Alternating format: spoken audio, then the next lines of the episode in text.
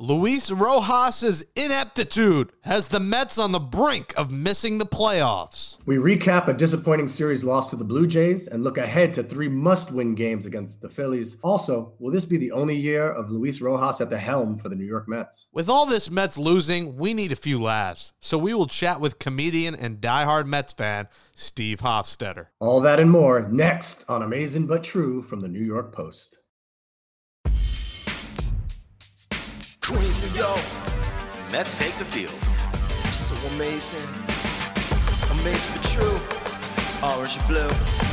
So amazing. Here's the pitch.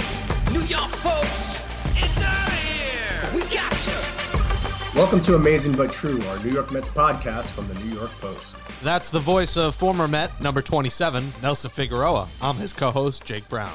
Stop what you're doing and go into Apple Podcasts and give us a five star rating and write a nice review. If you don't use Apple, find us on Spotify, Stitcher, Google, or wherever you get your podcasts. Comedian Steve Hofstetter will join us in the second half of the show.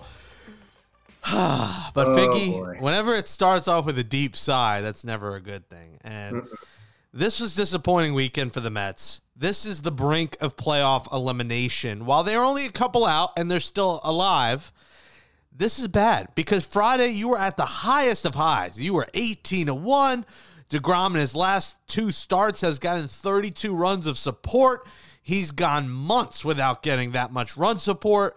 Everything is good. You're probably going to win this series, at least take two out of three. And then Saturday happens. You lose 3 2. On top of losing, Amed Rosario gets tagged out at first on a play that was overturned. He got tagged out after striking out to get on base. You know, after Wilson Ramos took forever to get to first on what was a double play, which any other base runner beats that out. They lose Saturday. I could have added that to the frustrating loss tally on Twitter. And then Sunday comes Figgy, and it's inexcusable that David Peterson was pulled from the game. The Mets go on to lose 7 3. They lose the series. They fall to 21 and 26. And you look at a, a series that could have been a potential sweep. Instead, you lose two out of three. And you look at a Philly series coming up as a must sweep. You have to win all three. And if you're a Mets fan right now, you can't be happy that this team is five games under because with this offense, with this talent they have, they're so much better than this. Yeah, they they showed that throughout the season. Their hitting has been outstanding. Um, their timely hitting has gotten better uh, from especially from the beginning of the year. They just left so many runners on base, and even when they scored a ton of runs, they've left runners on, and opportunities have gone uh,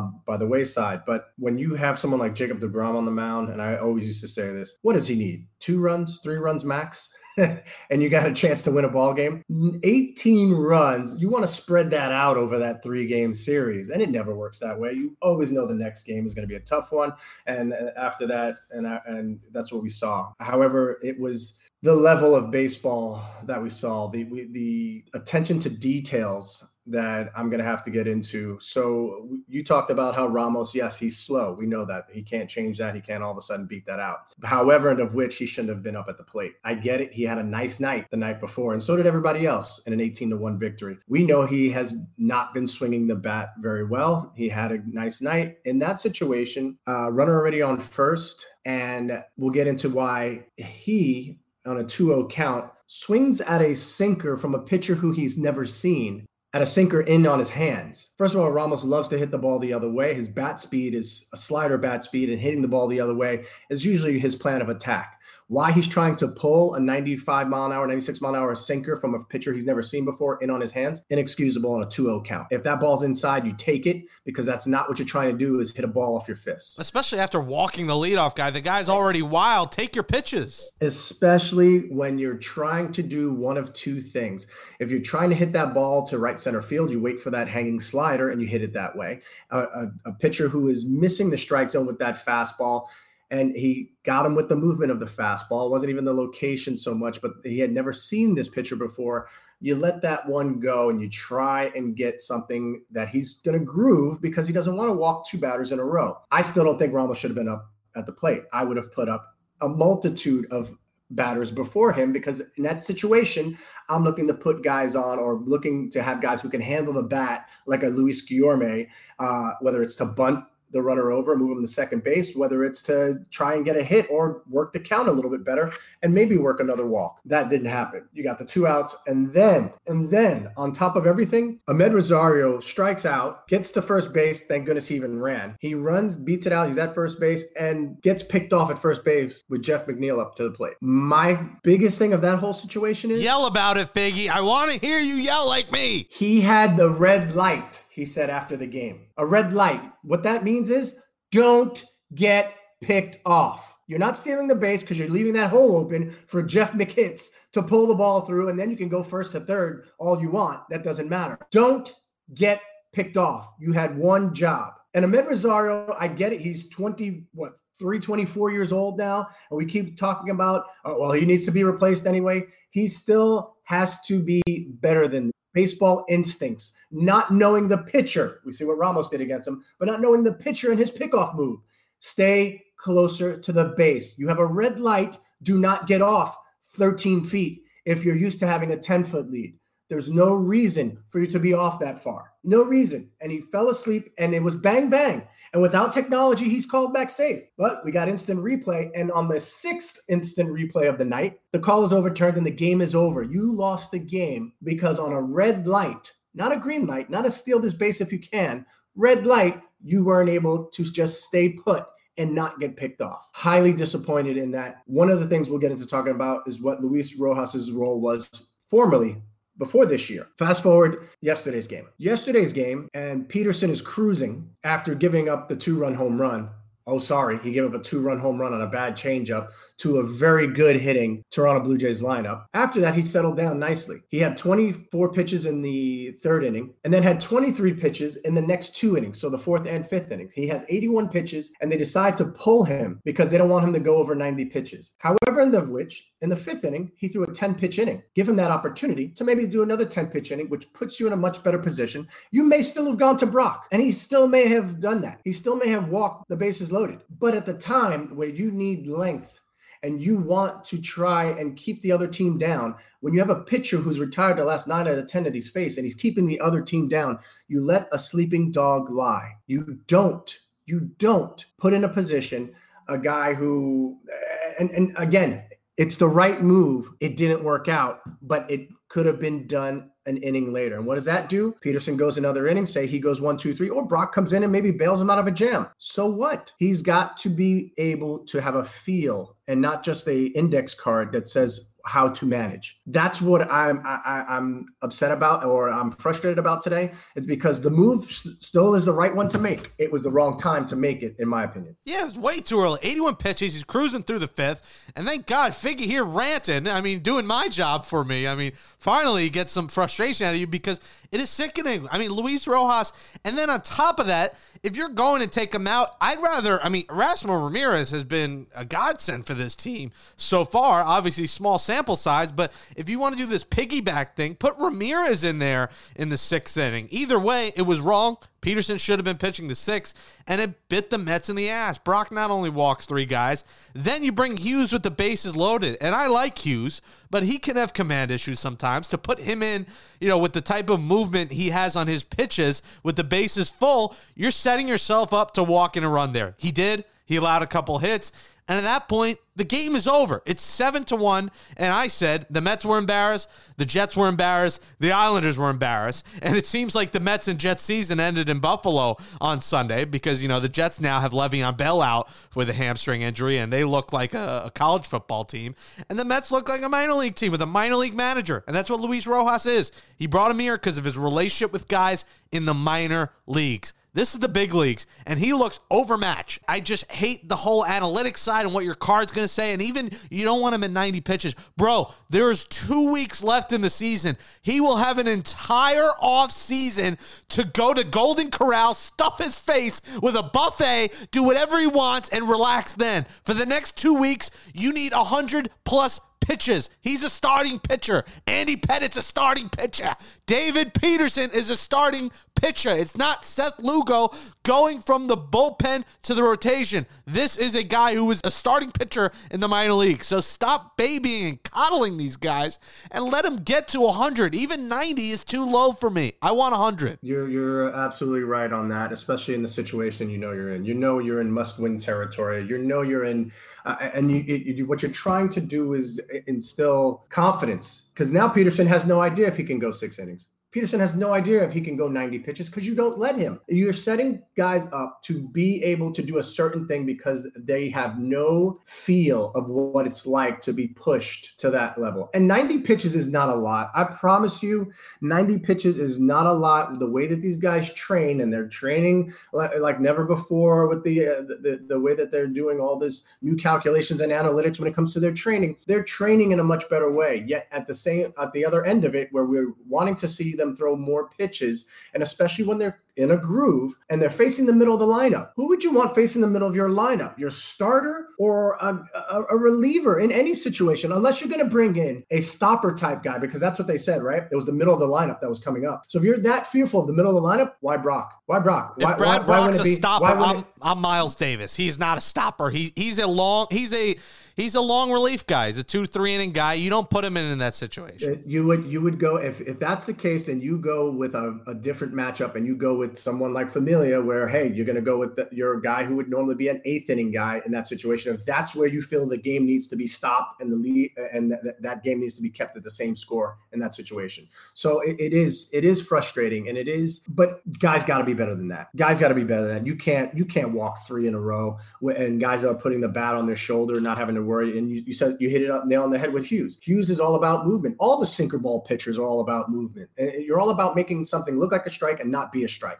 So if a hitter stands up there with the bat on his shoulders, I'm telling you right now, out of six pitches, four of them will probably be borderline strikes at best. Borderline strikes. And if they're not borderline strikes, those are the guys that usually give it up. The reason they are sinker ball pitchers is because they don't have that plus velocity or plus movement on their ball that they get swings and misses on. What they are banking on is that they're going to get bad contact, weak contact, and make the hitter hit the top of the ball. Most guys, when they used to face Familia, especially last year, they would put the bat on their shoulder because he didn't throw the ball straight enough to keep it in the zone. It was so nasty that it would be in the zone, out the zone. You have three pitchers in a row that you were thinking about doing that with, and that would be Brach, who's throwing that sinker slider combination, Hughes, who does the same thing with a changeup that goes out of the zone as well. He was has nasty movement, but you have to have guys that can throw strikes, and they're professionals. Jake, they're professionals. So I don't buy the the oh it was a wrong thing. It had a terrible result. To me it was too soon to use them because i would have probably used them later on if that's the case. Maybe my maybe my lineup rallies around the fact that peterson goes another 10 pitches through the heart of their order and my lineup finds a way to score a couple runs. Now i start managing a little bit differently. But i i, I gotta say that it's it, it was disappointing to see peterson right the ship and not be given an opportunity to go at least at least 10 to 12 more pitches. Oh, you want to talk about disappointment and you know, we we were feeling uh feeling our own uh, gastrointestinal discomfort watching the Mets like Jeff McNeil who was walking around the concourse. We had no idea what's going on and then we realized he he clearly had Chipotle a few hours prior or you know, he had a burrito or something because he he had the dumps and Odell Beckham was nowhere to be found. Um but anyways, you talk about disappointment. You before we started you said, "Oh, did you you read that uh, Yahoo Mets article and uh, I guess about Luis Rojas. So I, I Google Luis Rojas, and I haven't read the full article yet. So I'm going to read it now. And of course, it comes from none other than Mom's Basement Andy Martino. And what a surprise. Dr. Evil himself. If there's anyone who ever wants to be hated, uh, haters gonna hate him. I'm surprised he doesn't have a shirt that says that. Who wants to be the anti opinion of whatever any Mets fan thinks it's Andy Martino, and I guess this is with Yahoo. I thought he's with SNY, but I guess SNY Yahoo partnership. So it's on the Yahoo site, and we'll go through it. So I could release some of my gastrointestinal issues on the microphone. Uh, memo to Steve Cohen. Luis Rojas should be Mets manager for many years.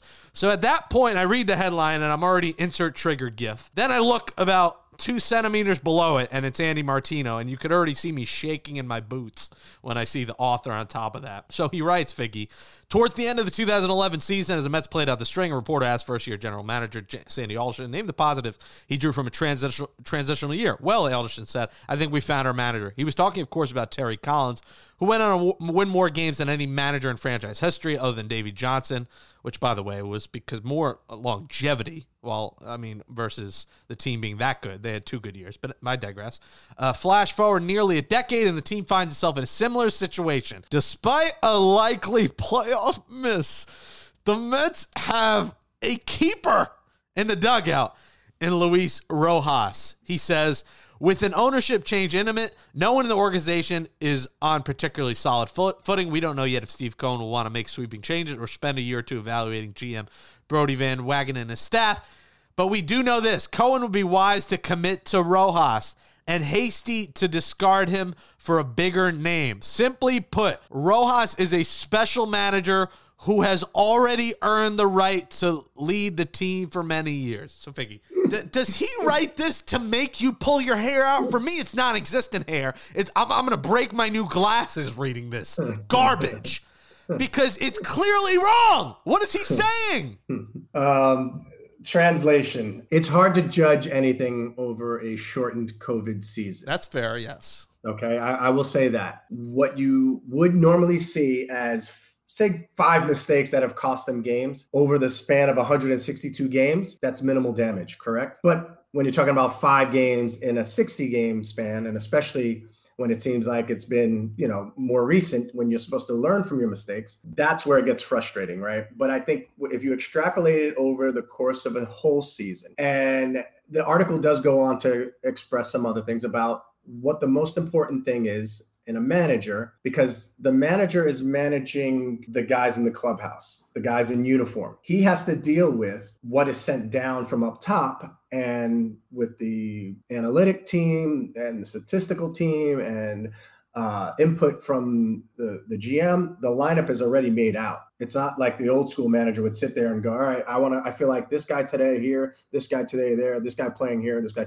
That's not done anymore. He has no input in that. So you are, you, you have to be able to play the cards you're dealt. And that's what happens in today's game. You can hide behind analytics so much because, like I said, I think I understand the move that he was making. I wanted him to go with his gut. I wanted him to have faith in his starter, and I wanted him to say, hey, this kid can go one more inning for me. Maybe that's a defining moment for this kid in his career to grab him by the scruff and say, hey, how you feel? I feel good. I'm going to let you go back out there and maybe have the guy going so that if he does give up a hit, if he does walk a guy, then you bring bring in somebody else. But give him a chance. Give him a chance to prove something to himself, right? So remember, Luis Rojas's role before getting the managerial job was quality control. Quality control. He has had to check players on lack of preparation, uh, lack of effort when it came to JD Davis covering third base and the guy stealing um, in that series that happened earlier in the in the year. He has done a good job in house. And again, in house isn't what we see on TV, Jake. In house, he has done a great job and he has not lost that clubhouse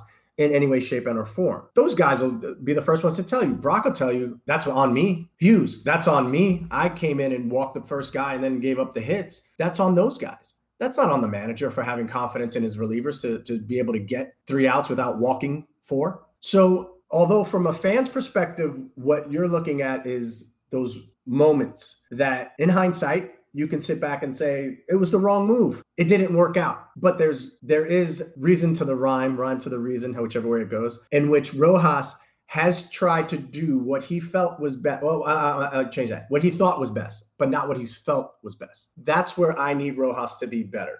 And as a first year manager, he's trying to do things a little bit too much by the book. He's So- managing like a quality control coach. Let's let's put it out as that's exactly. what he's, no, no, no, one thousand percent. he's doing his old job in a new job that's more important. That's exactly it. But here's here's where here's where you see a difference. When he has to sit there and be the guy answering questions about what happens, and you can see the frustration on his face. You can see the frustration on his face about Rosario, where he goes to answer the question. The first thing out of him is like, I, I, I, I, the game just ended. I didn't even get 30 seconds to address this with Rosario, but this is kind of what I'm going to tell him. He did the same thing with JD Davis. He's done the same thing with people, and, and I'm sure he's done it with relievers who walk bases loaded and have bad outings. Listen, people are not going to be perfect. That's why analytics don't run the game. That's why you can't have Alexa running the game. You can't just walk up to Alexa and go, What should I do? Rojas has to have more of a feel, and he needs to be giving, I, I think, a little bit more leeway to have that feel. Go by what you see and not by the books. That's how what I think, Figgy. Uh, and I, and that's and that's usually. But you got to remember, Jake. Tony La Russa changed the game when it came to matchups with relievers, lefty for lefty, righty for righty, the one the one batter guy, that kind of thing. Tony La Russa changed the game by using seven pitchers every game, right? But when he first did it and it didn't have success, people thought he was crazy and way above his head. You know what I'm saying? So I think that's what we have to realize is that I'm, I'm not in any way defending um, the outcomes but I'm defending the fact that it's not as easy as him just sitting back like we are. We have the freedom at home to say, that was a bad move. I would have done this. I would have done. He maybe is not able to do that just yet. They haven't taken the training wheels off. He's only allowed to make three moves a game. You know what I'm saying? Like they get 90 pitches, he's only allowed to do certain things as of this moment. They want him to stick to the script, stick to the game plan, and play out the game plan. Let's see what happens. But you've got to have a feel of in game adjustments. You've got to have a feel of a starter who writes the ship and gives you 13 pitches in the fourth inning, 10 pitches in the fifth inning, and is chomping at the bit to go back out there to prove that he's more than just a five inning pitcher who gave up the two run home run to Gurriel. Do you have a toilet or garbage nearby? Should I continue the article from Clickbait Andy? I, I, you know what? It's up to you. I, I honestly think what he is trying to do, what, what he's doing is, is obvious. It's obvious that today would be the day that you would be triggered by that because you're like, oh my God, he blew it. Why did he take him out? Why did he do this? Why did he do that? These guys are supposed to be professionals and be able to get the job done. I, I, that's bottom line. Bottom line. I used to say that about Terry Collins all the time.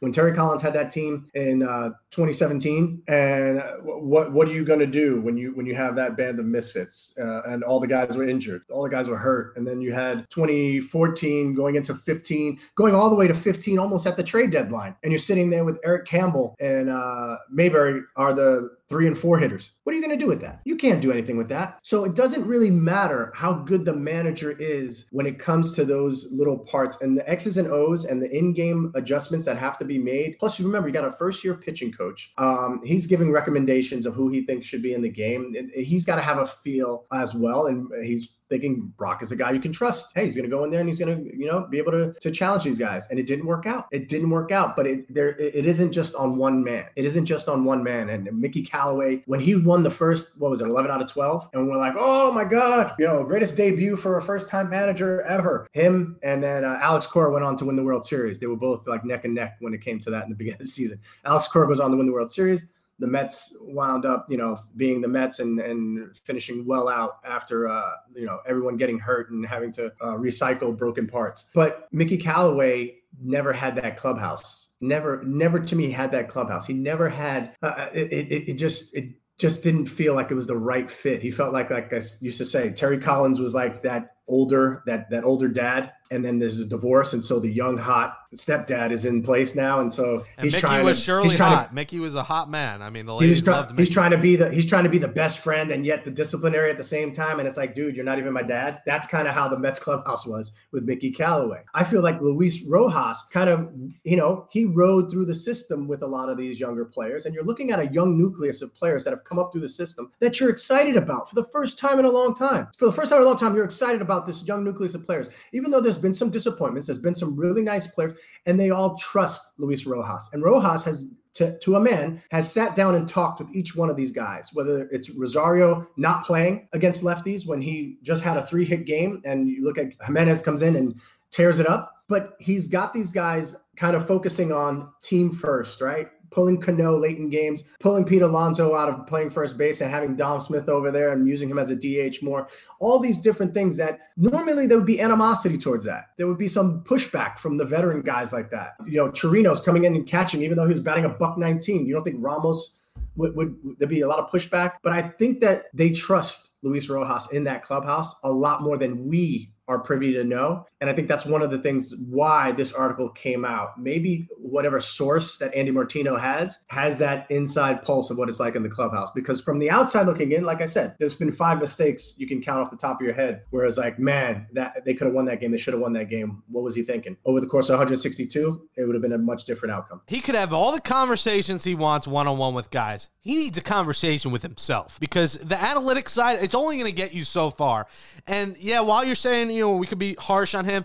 Listen, this guy was the backup choice to the manager that they hired. They had to let Carlos Beltran go, who was yet another guy who was going to be a first year manager, but did have, you know, successful playing days, did have some front office experience the Mets continue to go after guys with no major league experience managing. They went to get Terry Collins a decade after he was managing in the big leagues. They brought Mickey Callaway, who was a pitching coach, to manage as the cops come to get me for being so mean right now in the background to Luis Rojas. And they went with Rojas, who was a first year manager. They keep Figgy going after guys who haven't been there before. And I get it. He was there. He coached the minors. He had this relationship. He managed in the minors as well. So he's he's ha- he's had managing experience, which again, you, you can only be a major league manager if you get the opportunity. That doesn't mean you don't know how to manage because you haven't managed. But how many times are you going to do it? This is like the third straight no, time. Uh, but it's but it's not not. You're talking. You, listen, the the the Beltran signing most people liked because you thought of the what this guy brought to the table as a star player translating into being a successful manager because he could handle all those different realms. The biggest thing for him was going to be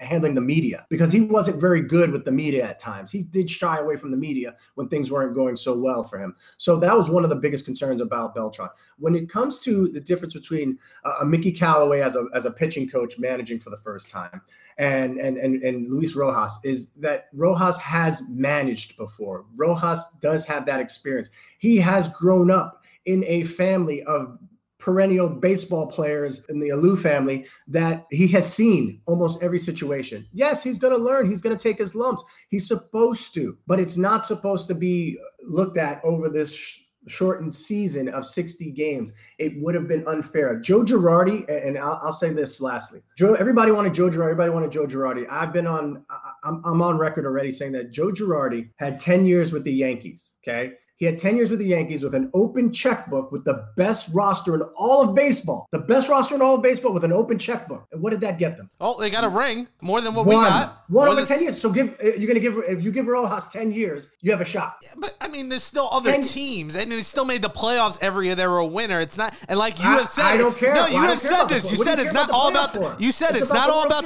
You said it's, it's the World Series. You said it's not all about the checkbook. You said, look at the Rays. The Rays have no money. Look how good they're. It's not all about the checkbook. Series either. It comes Look down at the to LA Dodgers. The Dodgers have poured billions of dollars. The Dodgers have poured into that team. They have been to the World Series, what, three of the last four years? It comes down they to have, have, a, have a leader know what they're doing. And yeah, Dave Roberts is a good manager, though. Joe Girardi comes in here. He has the New York experience. Even it's, someone no, like no, a no, Buck Showalter. You just said Dave Roberts is a good manager. Then why does he lose every seven game series in the World Series if be such a good They're manager? there. You know, you're not going to win every but time. They lost. But they get They're, there. Where do the Mets get? get? They don't even make the playoffs. They got there. They got there based on their the level of talent that they already had plus the open checkbook. This is a 16 team playoff, and the Mets are going to be out. It's pathetic. Without a doubt, the disappointment of all disappointments. But when you're when you're missing two of your five starters that you're counting on. Remember, Wacha wasn't supposed to be counted on. Porcello was supposed to be your number four, maybe your number five, depending on if Matz had his head screwed on right. Matz has not been anywhere that near the pitcher that you'd hoped he was going to be the number two starter after you got the bad news about Syndergaard and, and Stroman. So don't sit here and go, oh, he had all these play- things in place.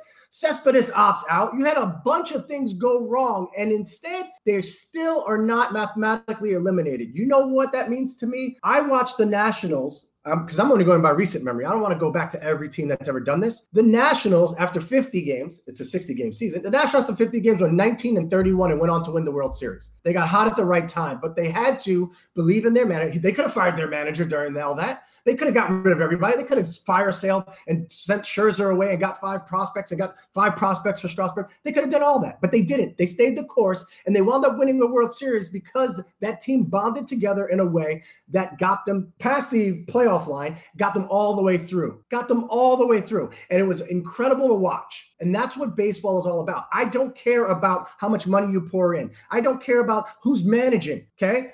Players have to be better. That's what we need to see. The players have to be better. You can't have Pete Alonso striking out 10 times out of nine at bats. You can't have that in a big series with the pro, with, with the Blue Jays because they were almost looking for Alonso in the lineup. That can't happen. Not in a minor league ballpark. I, I agree. You know, the player, the starting pitching, especially. I mean, you talk about Porcello Wacha have been the downfall of this team, really. Just how every five days they go out there and get bombed. So I agree, but I also am on the fact of stop using the analytics. Stop the, the Peterson mistake is inexcusable. He said, "New." I mean, I haven't. I, I should write a book about some of the inexcusable mistakes, but you got you in, a have it- you shortened the- season. you can't have it both ways. You can't have it both. Ways. But in a shortened last week- season, you have to you have to manage great, and he has not managed great. Yes, he has not managed great. But last week you were just all over him using Miguel Castro, and he has no track record. Now David Peterson has no track record, no track record, but you want to leave him in another. He just one. pitched five great innings. He made one bad pitch. How do you take him out after five innings? I- and, and I get that. You know who also made one bad pitch? Miguel Castro last week when they hit the ball to the moon. Segura hits the ball to the moon and, and changes that ball game. He's He made many one bad pitch. pitches. He's he's made many. I, I digress. But no, that that's that's exactly what it is.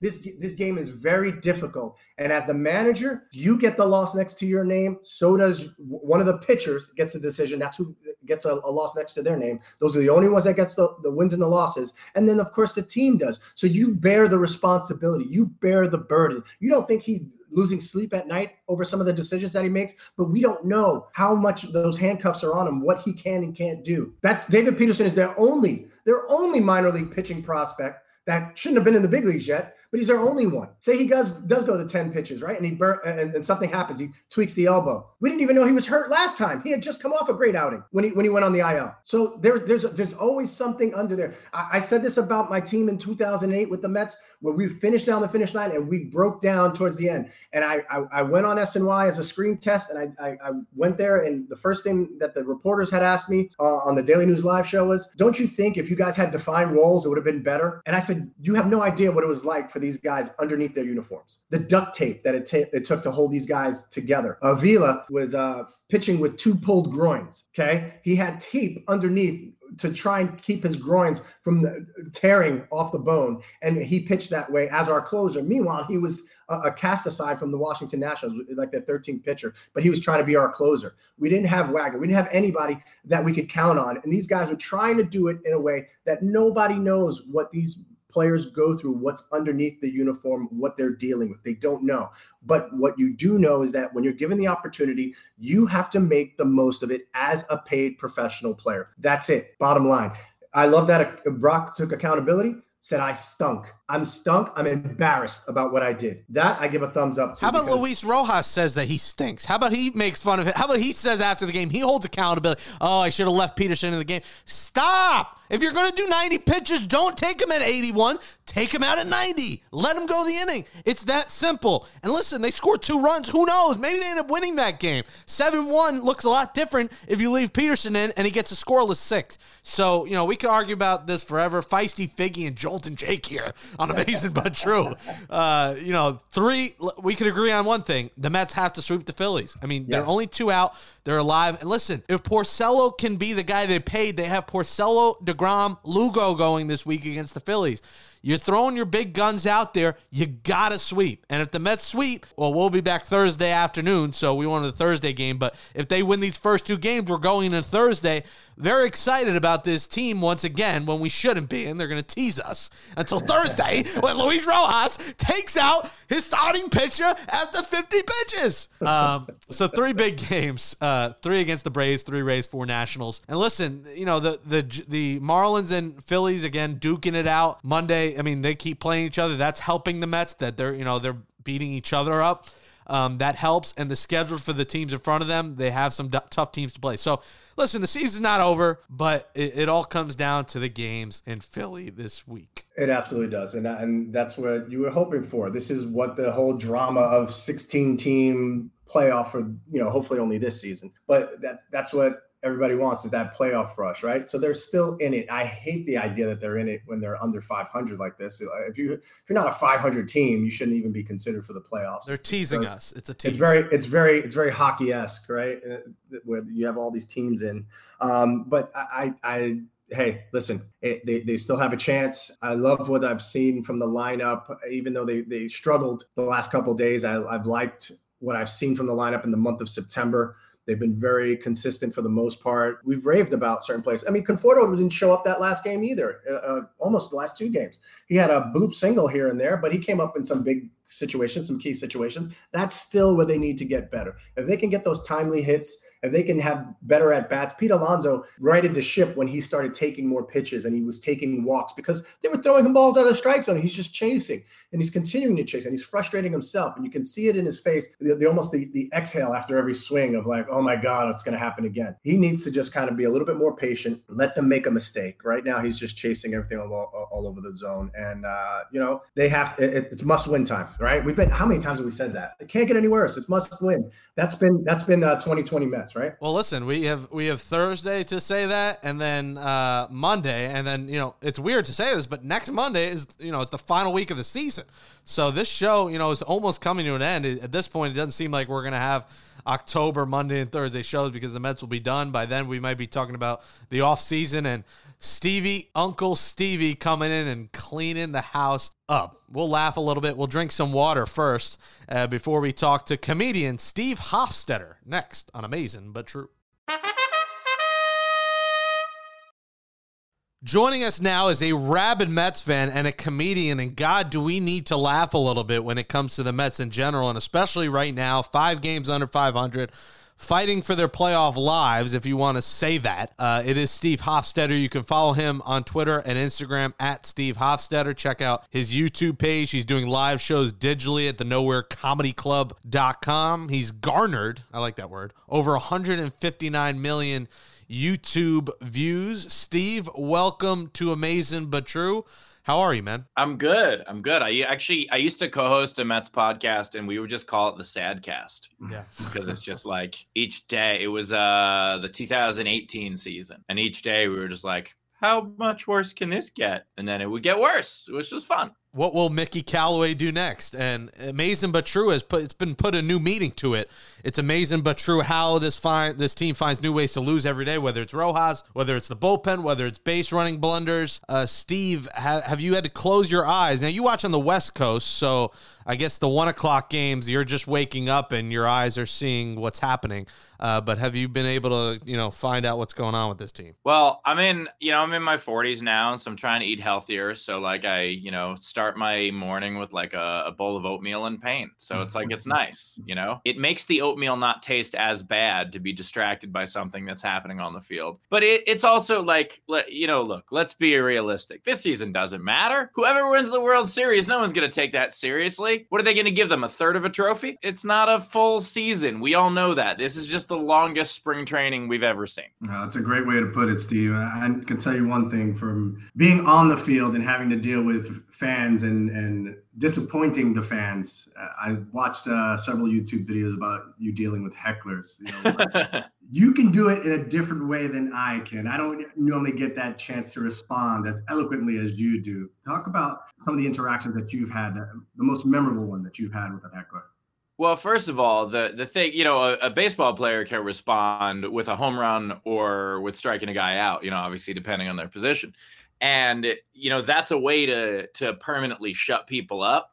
Like comedy is subjective. There is no like well you know he is hitting 350 like you can't do that. So you mm. have to really go for the jugular um, with me, I'm you know I'm the youngest of four, and I grew up bullied a lot, and so I had to I had to get good with the comeback. Like that's that was it was survival. I can imagine we talked before you started the different kinds of comedy shows that you do. Tell us about kind of you know the audience you prefer performing, and you know some of the audiences that you didn't like performing in front of. You know now that I have a name and I'm selling tickets to my fans, it's a lot easier because the people who come and they expect certain things things. They also, you know, respect you. But when I was performing at a strip mall comedy club, when they're basically promoting the show, they're like, you know, this weekend, come check out comedy by Who Cares? Mm-hmm. And that's a lot tougher uh, especially when like you know I do a lot of stuff that's political, and it, it's really really difficult to you know get a get a joke in for someone who does not respect your opinion or find you funny, and also is too drunk to stand. It's mm. it's, it's, a, it's a tough situation sometimes. That's a trifecta right there, right? When dealing with a fan, and you have to kind of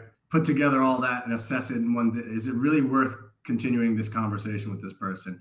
I, I felt the same way a lot playing in the minor leagues in some you know podunk towns and you don't have an opportunity to explain to people. They think you know you're a professional athlete. They expect you to to always be perfect, or if not, hey, next year there's going to be another guy here in your place. It's not a big deal.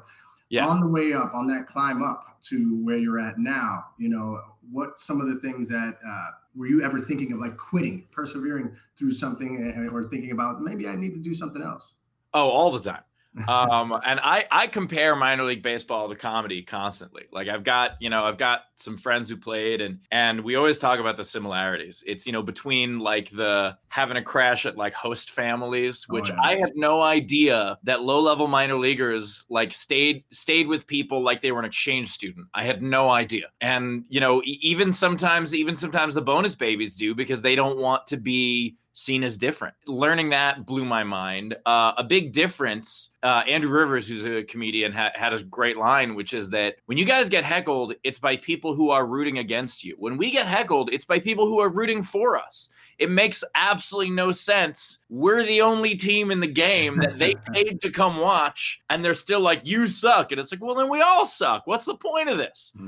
So I, I think that uh, you know I, I've definitely thought about quitting. Um, you know, you always have those moments. I think one of the toughest things for me was early on. Uh, I tried out for Last Comic Standing. Uh, it was season two, and you know I I slept on I slept on the ground outside of Zanies in Nashville and just you know hoping for a shot not realizing that that show was completely rigged at the time um they changed producers and then it actually got honest but by you know it's season two and that part of it was everyone already had a deal ahead of time I didn't know that. I was a, you know, dumb kid waiting out there and it snowed and it rained and the producers come over to me in the morning and they're like, "Oh, how how was it last night?" Like I'm supposed to be happy about it. And I just, you know, my sarcastic self, I say, "Well, the rain was kind of bad, the snow got awful, the locusts really sucked."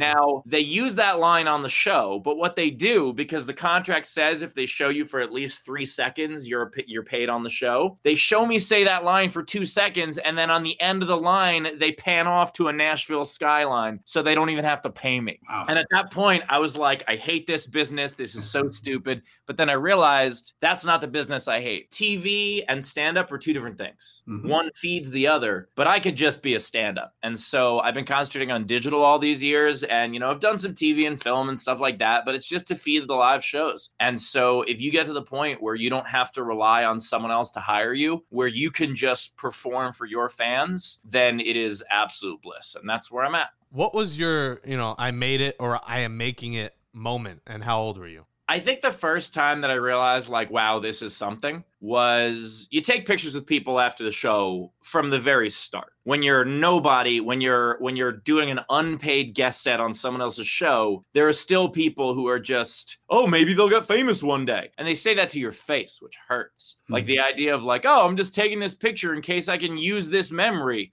like it's Mhm. such it's such garbage. The first time I was like, wow, this is something was when someone was taking a picture with me after the show and I could feel their hands shaking. Mm. And that was when I was like, oh, people are really starting to care. Even though most people still, I could walk by them on the street and they would have no idea who I could tell them my name on the street and they would have no idea who I was. To some people, this is big enough. And and that made me realize, okay, the snowball is starting down the hill. You know what? That's so funny that you say that because I never even put that into perspective.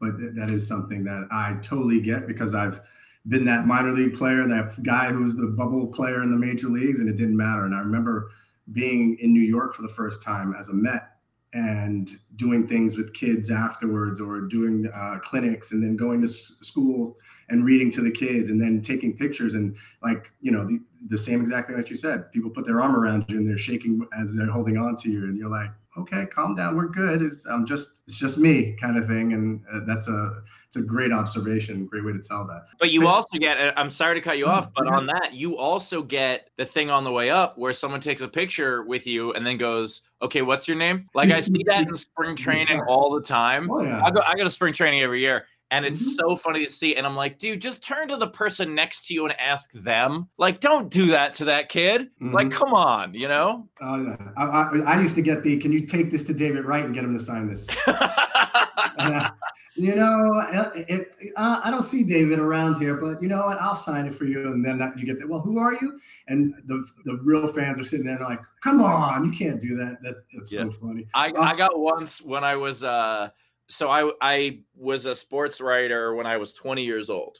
Uh-huh. And uh so I was I was working uh for the Yankees actually. And uh which was in 2000. What a conflicting year. So yeah, I mean I did get to go to the series which was fun and those of us who were Mets fans kind of we had our own little, you know, when they won game 3, we had our own little uh, post-game toast. But it's after the first series that I'm covering and uh all the Orioles are leaving at the same time and you know it's the end of the series so you know Figgy knows this everybody's you know dressed up for travel and that's the same outfit that sports writers are wearing you know the the khaki pants and the button shirt and the bag over your shoulder and so I go to leave at the same time as a couple of the Orioles and all these kids are screaming for my autograph. They probably assumed I was some middle reliever they'd never heard of. I was 20. They're all screaming. And and I say, I was like, oh no, man, I'm just a writer. And I keep walking. And I told my friends a story, and they're like, You should have signed, man. They wouldn't have known the difference. They would have Mhm. just, oh, I met one of the Orioles today. Who did you meet? According to his signature.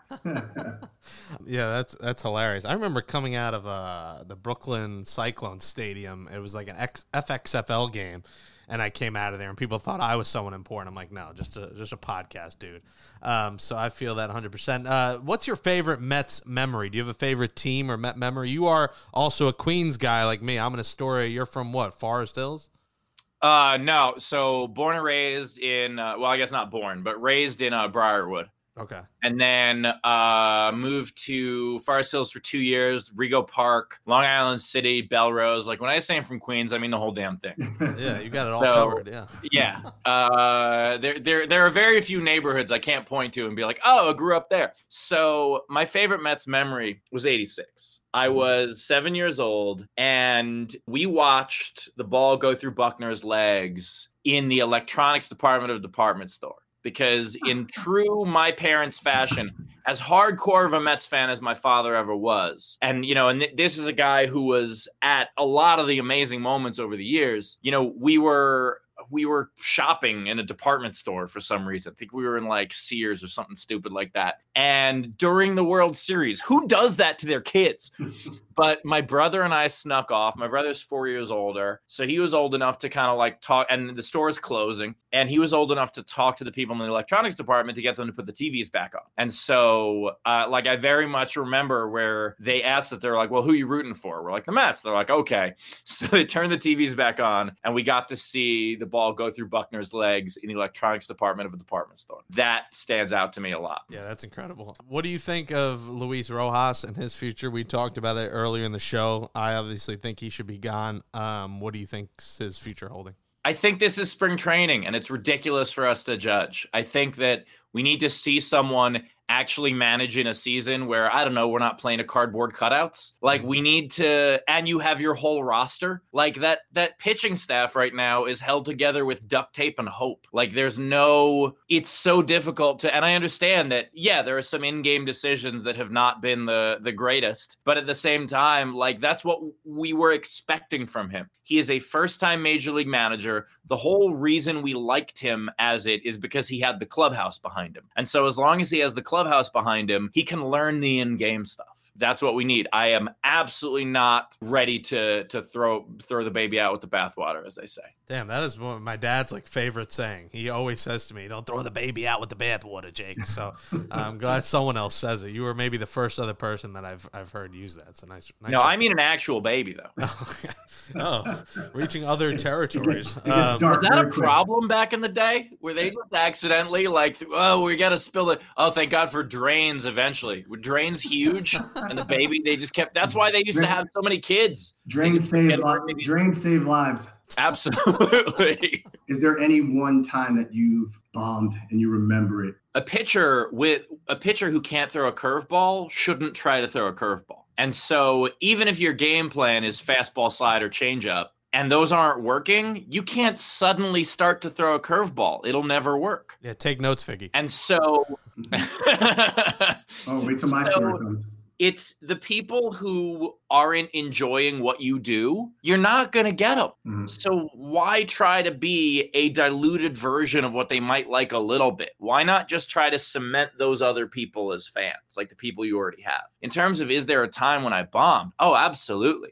If there's a comedian who says they've never bombed, that's someone who's never had a good show because they don't know the difference. Right. Like I, I knew a comic like that who every sh- oh I killed I killed every show oh I killed and it was amazing because there was one show where a bunch of people uh, we were at another club and a bunch of people were coming back from that other show and coming to hang out at the club and like one by one they were all kind of you know all the comics were talking and he didn't know that the rest of the people who were on that show were already there Hmm. and already talking about how bad that show was everybody bombed it sucked 12 people it was awful and then he comes there oh it was great killed sold out show and we're all just standing there and be like, we already know, man.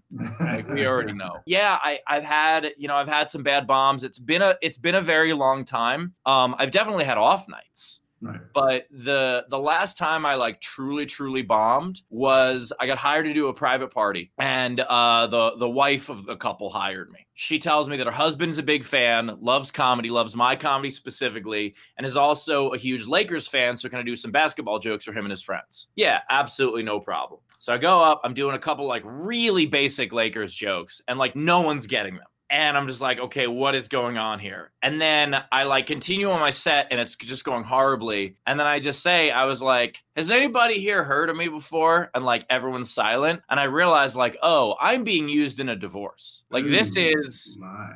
This is someone who does not like their husband at all Mhm. and has hired me as a pawn. It was awful. The only laugh I got the entire show I did a half hour, and to me, like ten minutes in, I was like, "This is just a long line for the ATM. That's all this is.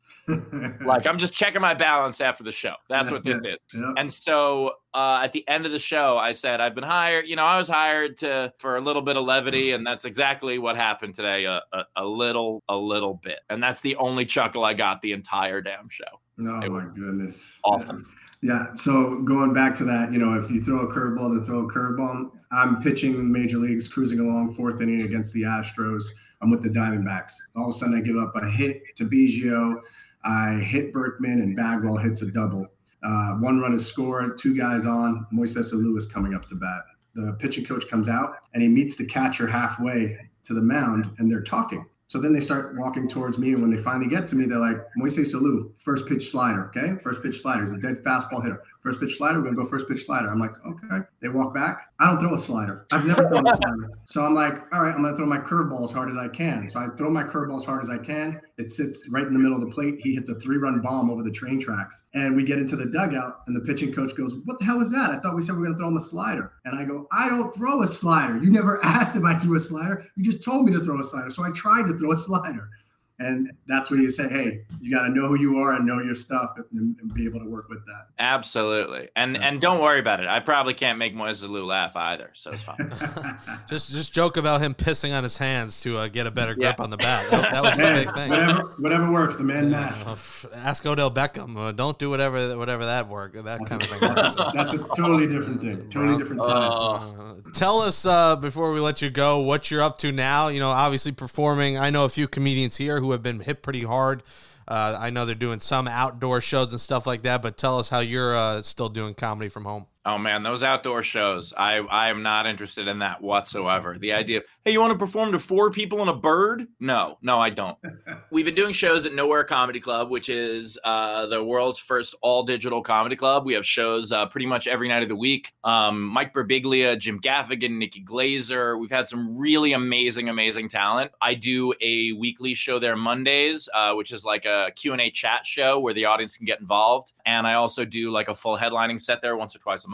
And my tour, uh, I, I scheduled a tour starting next March, um, where you know you can get tickets for it's 117 cities. Um, I really look forward to having to cancel that as well. But if uh, you know if people want to see me live, they can uh, grab tickets there. Uh, they're cheaper now because they're pre-order, and everything is refundable in case you know whatever happens happens. You know, in case of the asteroid or whatever's next. Yeah, at this point, who knows in 2020 what's coming ahead of us? Steve Hofstetter, follow him on Twitter and Instagram at Steve Hofstetter, and uh, check out his YouTube as well, nowherecomedyclub.com. Steve, we appreciate you uh, coming on with us. Hopefully, uh, we talk next. Maybe the Mets make the playoffs and shock the world. Who knows? Yeah, uh, the playoffs that I think are as long as the regular season. This is such a weird time, but you know what? Regardless, let's go Mets.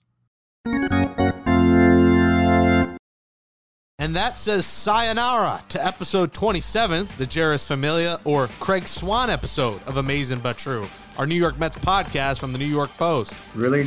No other 27th? Oh, yeah, Todd Zeile. Just kidding. It is the Nelson Figueroa episode. Ah, yes. Thank you, Jake and uh, Alex Camerata for producing the show. Subscribe to Amazing But True wherever you get your podcasts. If you're using Apple Podcasts, please rate us five stars and write a nice review. We always appreciate your support. For Nelson Figueroa, number 27, I'm Jake Brown, number 69. We'll be back on Thursday as we look ahead to the Mets' three games against the Braves. Also, don't forget to check out our Jets and Giants podcast with the post out now. Stay safe.